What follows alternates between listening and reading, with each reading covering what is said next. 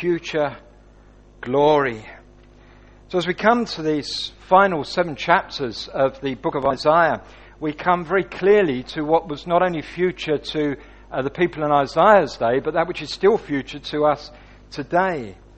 Um, now, there are many different ways, as is always the case when we're looking at stuff that is future, that we can interpret it. And there are, of course, different interpretations um, regarding these latter chapters in Isaiah. The first um, issue, of course, is in regard to what time the events of this chapter are referring to. I want to suggest to you, and I will preach it on this basis and um, point out the relevant verses as we go, that this is primarily to do with the new heavens and the new earth. And my argument for that would be this. Um, we could see a, a, level of fulfillment in when Artaxerxes releases Judah and allows them to return to Jerusalem. There is a, a level there where there's a, a, fulfillment of it, that they're now set free, they are now back with their lands. Um, there's a greater level of fulfillment when Christ walks this earth, and indeed there's verses here that tie very closely with that, and he brings his glory into Jerusalem.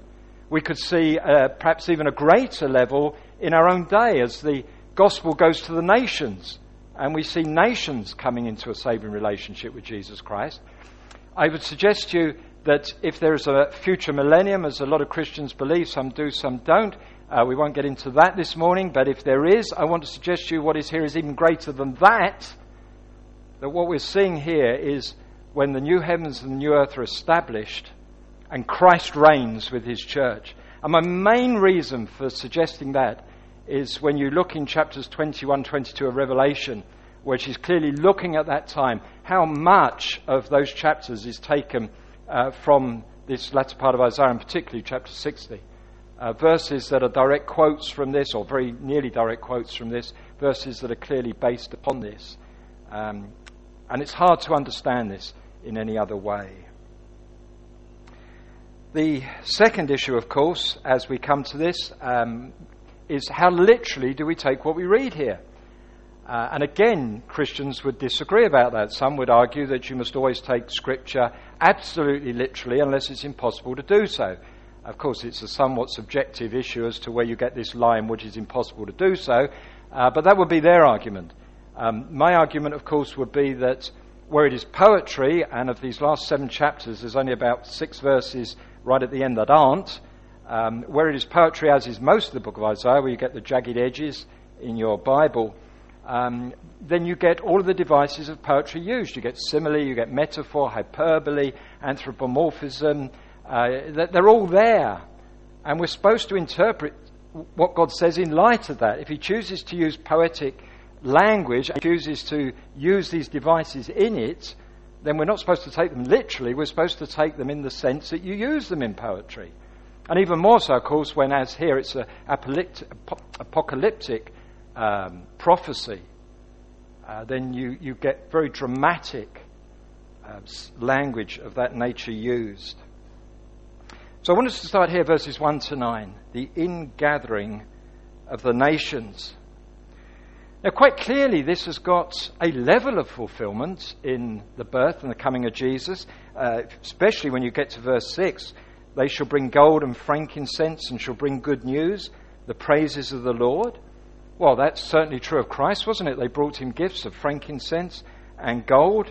Uh, it was certainly an occasion of the pronouncement of good news. The angels declared it was good news. Those who saw it, who understand what was happening, saw it as good news. And it was certainly to the praise of God. There's no question of that. So there's a level of fulfillment there. But what God has got in mind here is clearly something far bigger. When Christ walked this earth, the area of his ministry was about the area of Wales. It was a very small area. And relatively, a very small number of people came into contact with Jesus or heard Jesus. Now, this is talking of something far bigger, isn't it? Look at verse 3. And nations shall come to your, nations shall come to your light, kings to the brightness of your rising. Lift up your eyes all around and see. They all gather together, they come to you. Your son shall come from afar, and your daughters be carried on the hip. This is a worldwide response. This is something massive. My friends, this is something far bigger than even what we see in our own generation. Listen to Revelation 21, verse 24. Revelation 21, 24. This is speaking of the new heavens and new earth. By its light will the nations walk, and the kings of the earth will bring their glory into it. Now compare that with verse 3 from which it comes. The nations shall come to your light, and kings to the brightness of your rising. This, this is looking at what will, Christ will establish that will stand for eternity. And, and the glory of the nations will be brought into it.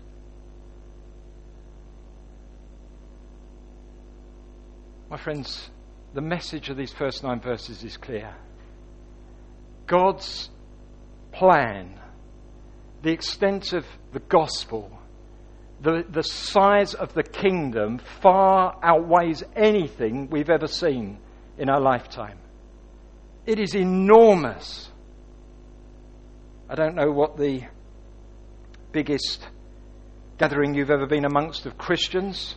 I, mean, it's wonderful, isn't it, when you get together with two, three, five thousand other Christians and you're singing the praise of God. That is nothing compared with what we're having described here. When he's talking of nations coming in. Revelation chapter 5, verse 9 will be there tonight.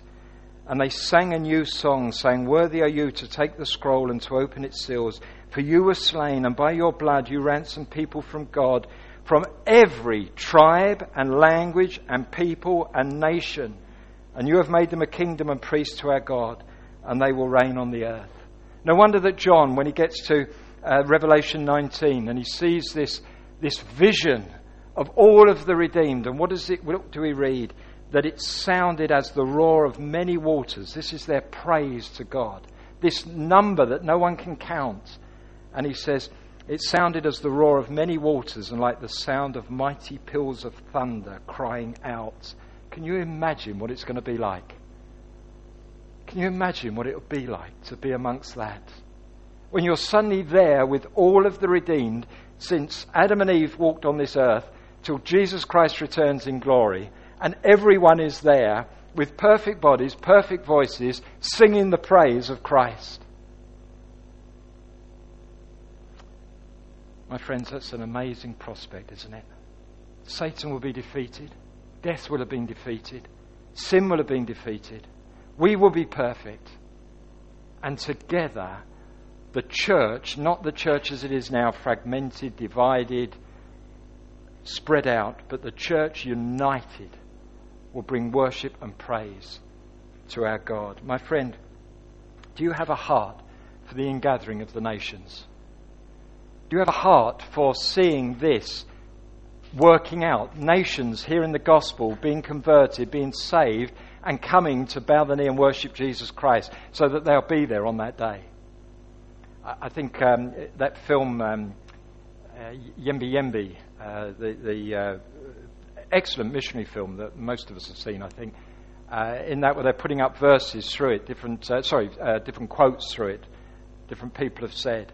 And there's one that I always remember, strikes me so powerfully when it says that, you know, the church is so divided, we speak so much about the second coming of Christ when half this world has never heard that there was a first one. You know, there are so many peoples who yet don't know anything about Jesus Christ. They've never heard his name. Have you got a heart that they would hear the gospel? That they, they would be brought to that point of understanding what Christ did in order that they could be saved? That they would come into this gathering that no man can number of the redeemed. My friend, if you have, then are you getting informed about the work of the gospel in the nations?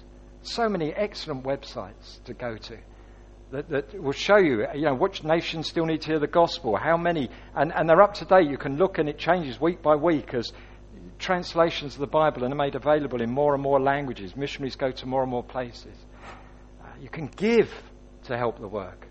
You can pray to further the work. And if God calls you, you can go and be part of it. So we've got, first of all, the ingathering of the nations. See, secondly, we've got the division of the nations. At this moment that Isaiah is prophesying, God is against his people. We've been looking at that through the weeks. God has said, You've had it. over and over again, I've made clear to you you need to repent this sin, you need to deal with your um, false religions, these false gods, this idolatrous practice, and you haven't done it. And so finally now, I'm saying to you, you will be handed over to your enemy. Jerusalem's going to be destroyed, the temple will be destroyed, you'll lose your homes, you'll lose your lands, you'll be taken off into exile. It's going to happen. The point has passed at which there is any question about it. it the die is cast, it's going to happen. But, and here's the amazing message of Isaiah 60 that's not how it's going to end. That's not how it's going to end. My friend, if you're here this morning and you're a Christian, and you know at the moment that God's hand is raised against you because of your sin, it's the only reason God ever does it. If you've got unrepented sin in your heart, God will do whatever He's got to do to deal with it. God is a loving father, and a loving father doesn't watch his child foul up and just stand back and say, Well, that's a shame that you've fouled up. You can get on with your mess. A loving father helps the child sort it out. And God says, if that's what human fathers do, how much more do I do it? And if you're fouling up your life at the moment, God will do whatever He needs to do to deal with it so that you can put it behind you and you can move on and you can be back in a right relationship with Him. But what you need to know right now is this it's not going to end with God being against you. He's not doing it to judge you, He's not doing it to punish you, He's doing it solely to refine you. And that is not the end of the story. Look at verse 13. This is what God is saying to his people that he's about to send out into exile. The glory of Lebanon shall come to you, the cypress, the plane, and the pine, to beautify the place of my sanctuary, and I will make the place of my feet glorious. He says, at the moment, you're, you're the, the lowest of all the nations. You're just about to be taken away captive into exile. But, but a day will come when you're exalted amongst the nations, when the nations bring their good to you. Verse 13, he talks of the, the material things that will come to them. Verse 10, he speaks of foreigners building their walls for them. How amazing is that? The foreigners are about to destroy their walls. They're about to have Jerusalem trashed. They're about to have the temple destroyed and ploughed over. And he's saying, what's going to happen in the fullness of time is that those that are the moment are your enemies, by the blood of Christ, will be brought to a place where not only are they with you, but they are helping you. Now you could say, well, there was a fulfillment of that in Nehemiah. Yes, there was when Nehemiah re- comes back and they rebuild Jerusalem, and indeed the walls are rebuilt, but they're not rebuilt by other people. They have to do it themselves. And it's not that other kings come and give them tribute and help them. They, they're having to fight with swords in one hand and a trowel in the other. No, this is something far bigger. Listen again to Revelation 21, this time verse 25 onwards and its gates, this is talking of the new heavens and new earth, and its gates will never be shut by day, and there will be no night there. They will bring into it the glory and honor of the nations, but nothing unclean will ever enter it, nor anyone who does what is detestable or false, but only those who are written in the Lamb's book of life. And where did John get that imagery from? I mean, the imagery was shown him. He wrote what he saw, but where is the origin of it? It's here. Look at verse 11. Your gates shall be open continually, day and night, they shall not be shut. The people may bring to you the wealth of the nations with their kings led in procession. For the nation and kingdom that will not serve you shall perish. Those nations shall be utterly laid waste. My friend, this is an image of the, the new heavens and new earth. And what an image it is one of constant, joyful, productive activity. He's saying that it's like that, he's saying it's as if this is poetic language. He's saying it's as if someone says, right, well, once everybody's in who's coming in, close the gates. But there's so many people coming, and they're constantly coming that they're never able to actually shut the gates. He's saying this is awesome.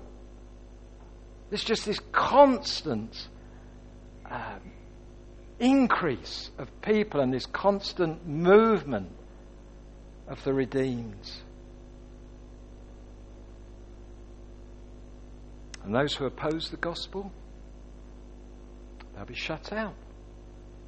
verse 12 For the nation and kingdoms that will not serve you shall perish, those nations shall be utterly laid waste. And what did it say in Revelation 21 27? But nothing unclean will enter it, nor anyone who does what is detestable or false, but only those who are written in the Lamb's Book of Life. This is the division of nations. Not, not uh, according to nationality, not, not in some arbitrary sense we've drawn a line and said, okay, that's people that side of the line are French, the people that side are English. He's not talking about that. He's talking about the division of people according to their faith, according to what they believe, according to whether or not they worship Christ. And he's saying the nations, the people out of all the nations that worship Christ will be there enjoying it. And the people out of all the nations that reject Christ will be eternally shut out.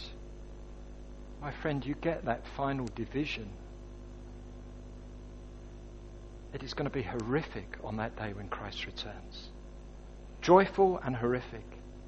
Read 2 Thessalonians chapter 1, it puts it there so, so clearly and so perfectly when he returns to be marveled at amongst those who've believed and to cast into everlasting destruction those who have rejected the gospel of Jesus Christ.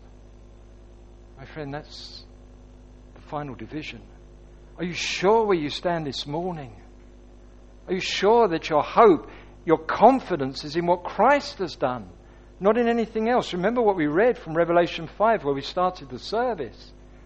The cry goes out, as it were, the angel stands up and cries out to the whole of the creative world Who is there who is worthy enough to come up here and do the work that God requires of him?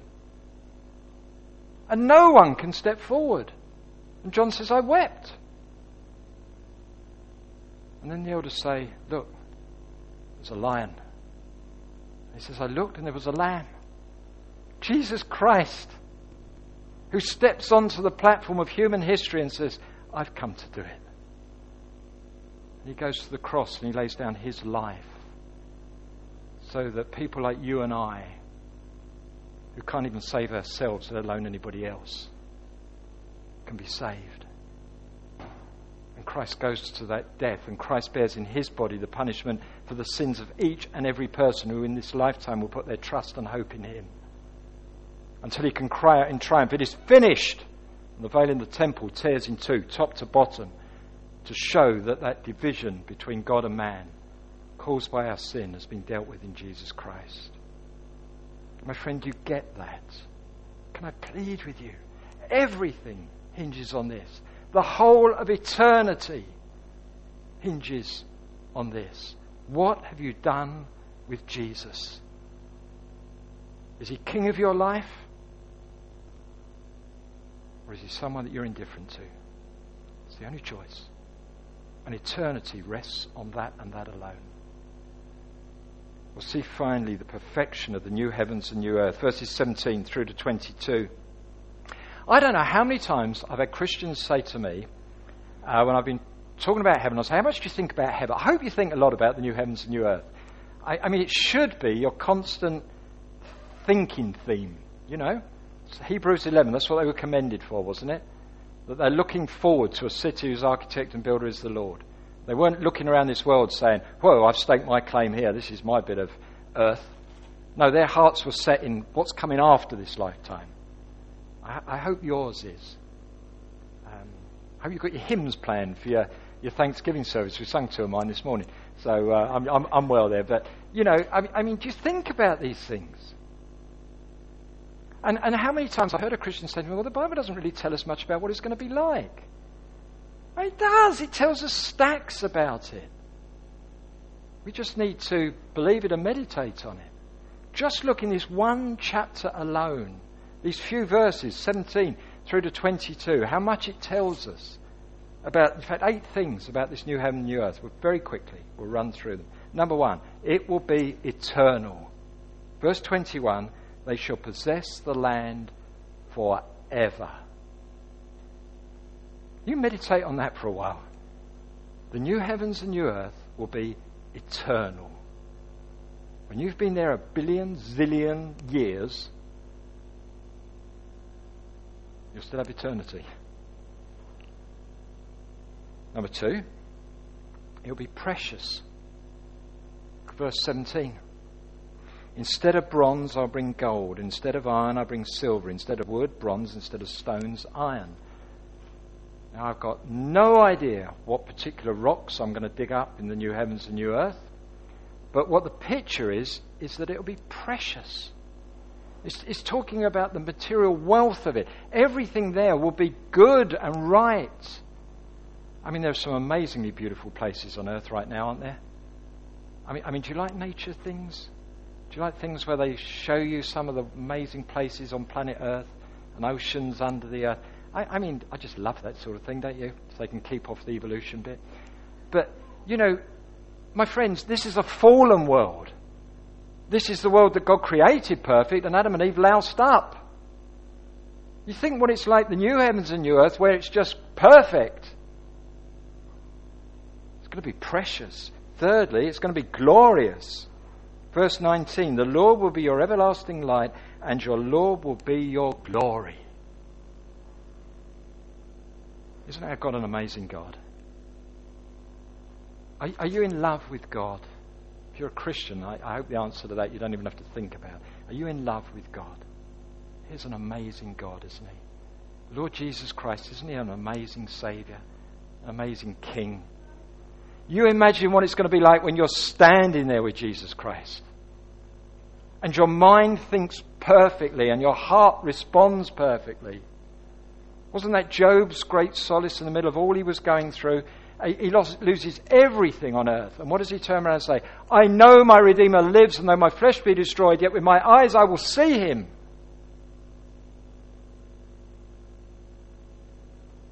That's, that's the glory of heaven. We will be there with Christ.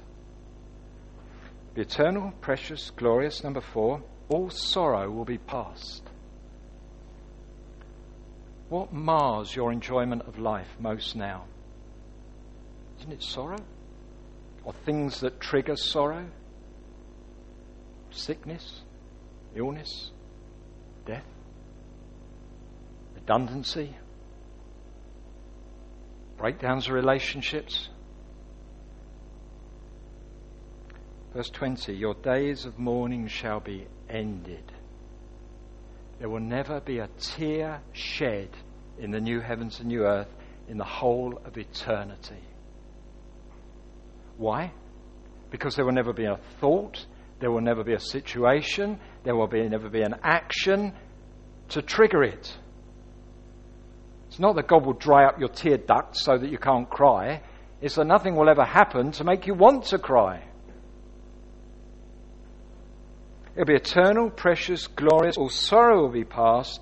Number five, it'll be characterized by righteousness and peace. Verse 17 I will make your overseers peace. Those in charge, I will make peace. Your taskmasters, righteousness. Verse 21 Your people shall be righteous. So it will only be the redeemed who are there, only those who've got their faith in Christ. But that's by grace alone. That's got nothing to do with how good we are. I mean, if my place in heaven depended on how good I am, I haven't got a chance. No, no, no, that depends on God's grace alone. But my friends, when I get there, I will be righteous. And peace will permeate everything. Don't know how much you enjoy watching the news. Actually, before we go there, do you realize most of us will be redundant from our professions when we get there? We'll have to look for new professions. Sorry, we're not going to need any ospreys flying around in the air in, in New Heavens, New Earth. Uh, we're not going to need any military. We're not going to need any pastors because we won't need anyone to stand up and preach to other people. We'll all know perfectly. We won't need any locksmiths, any policemen, any traffic wardens, any hospital workers. I mean, you know, we're going to have to have new jobs for sure. But do you like watching the news? It's, isn't it tragic when you watch it that probably 98% of it is negative?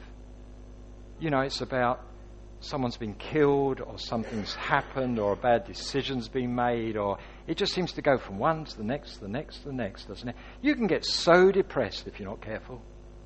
Do you see how different heaven's going to be? Righteousness is going to be the order of the day. There's not going to be any bad news to talk about. You're never going to be able to say, oh, do you know what so and so did? It ain't going to happen because so and so didn't do it. You're never going to have reason to think, oh no, how am I going to face that? Because there's never going to be any cause of oh no. It's never going to be any hostility. Peace is going to permeate it all. Number six, it's going to resound with praise.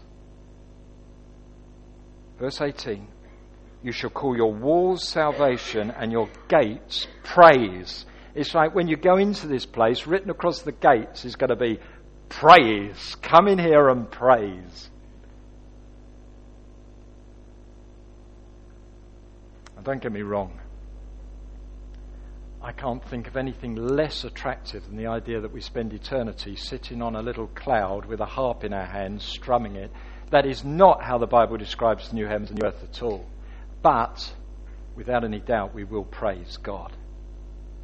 And we'll praise Him in our singing, we'll praise Him with our heart response, we'll praise Him with our minds. We will truly, as Scripture tells us to do now, glorify God in everything. Whether you eat or drink or whatever you do, do it all to the glory of God. We will do that perfectly in the new heavens and new earth. It will just be filled with the praise of redeemed humanity. Do you long for that?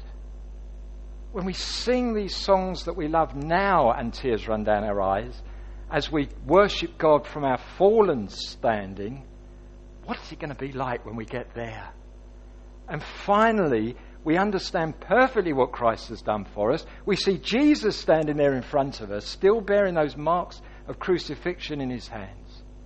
And we join with all of those who've been saved from the opening of Genesis to the close of Revelation. So many people that we can't see them, let alone count them.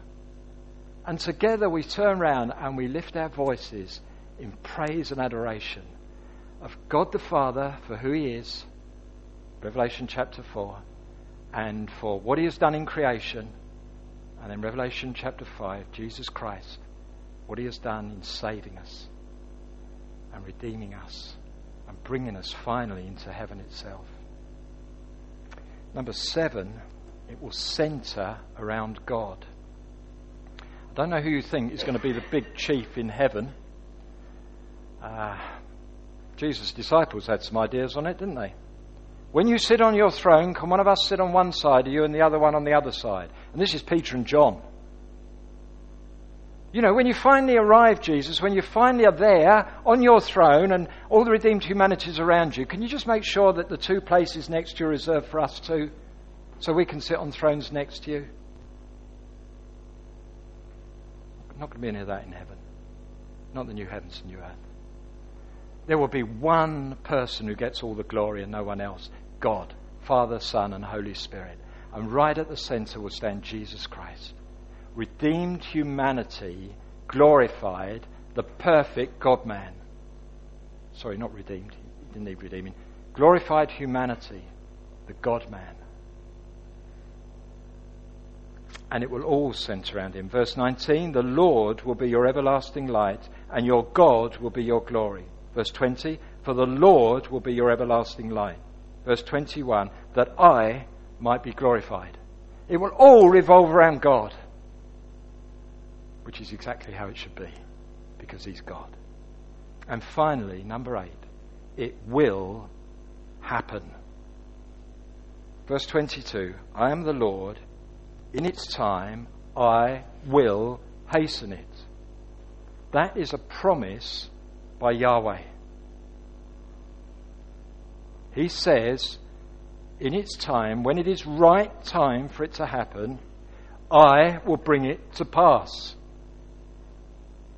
Should give us an amazing confidence this morning, shouldn't it?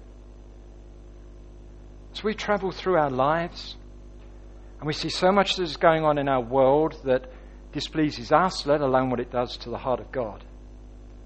And we see so much confusion and we see so much anger and bitterness and strife. And God says, But I've got a plan and it doesn't end here. I've got a plan, and Jesus Christ has already come into this world and died in order to open the seal, in order that it will come about. And I tell you, I've made a promise, where we were in Hebrews, I've made a promise and I've sworn an oath that this will take place. My friends, aren't we in a wonderful position to know what eternity holds for us if we're in Christ? No one out there has got that. You go and talk to anyone who's not a Christian. Uh, uh, uh are you sure what's going to happen to you? Are you certain? I'm not certain.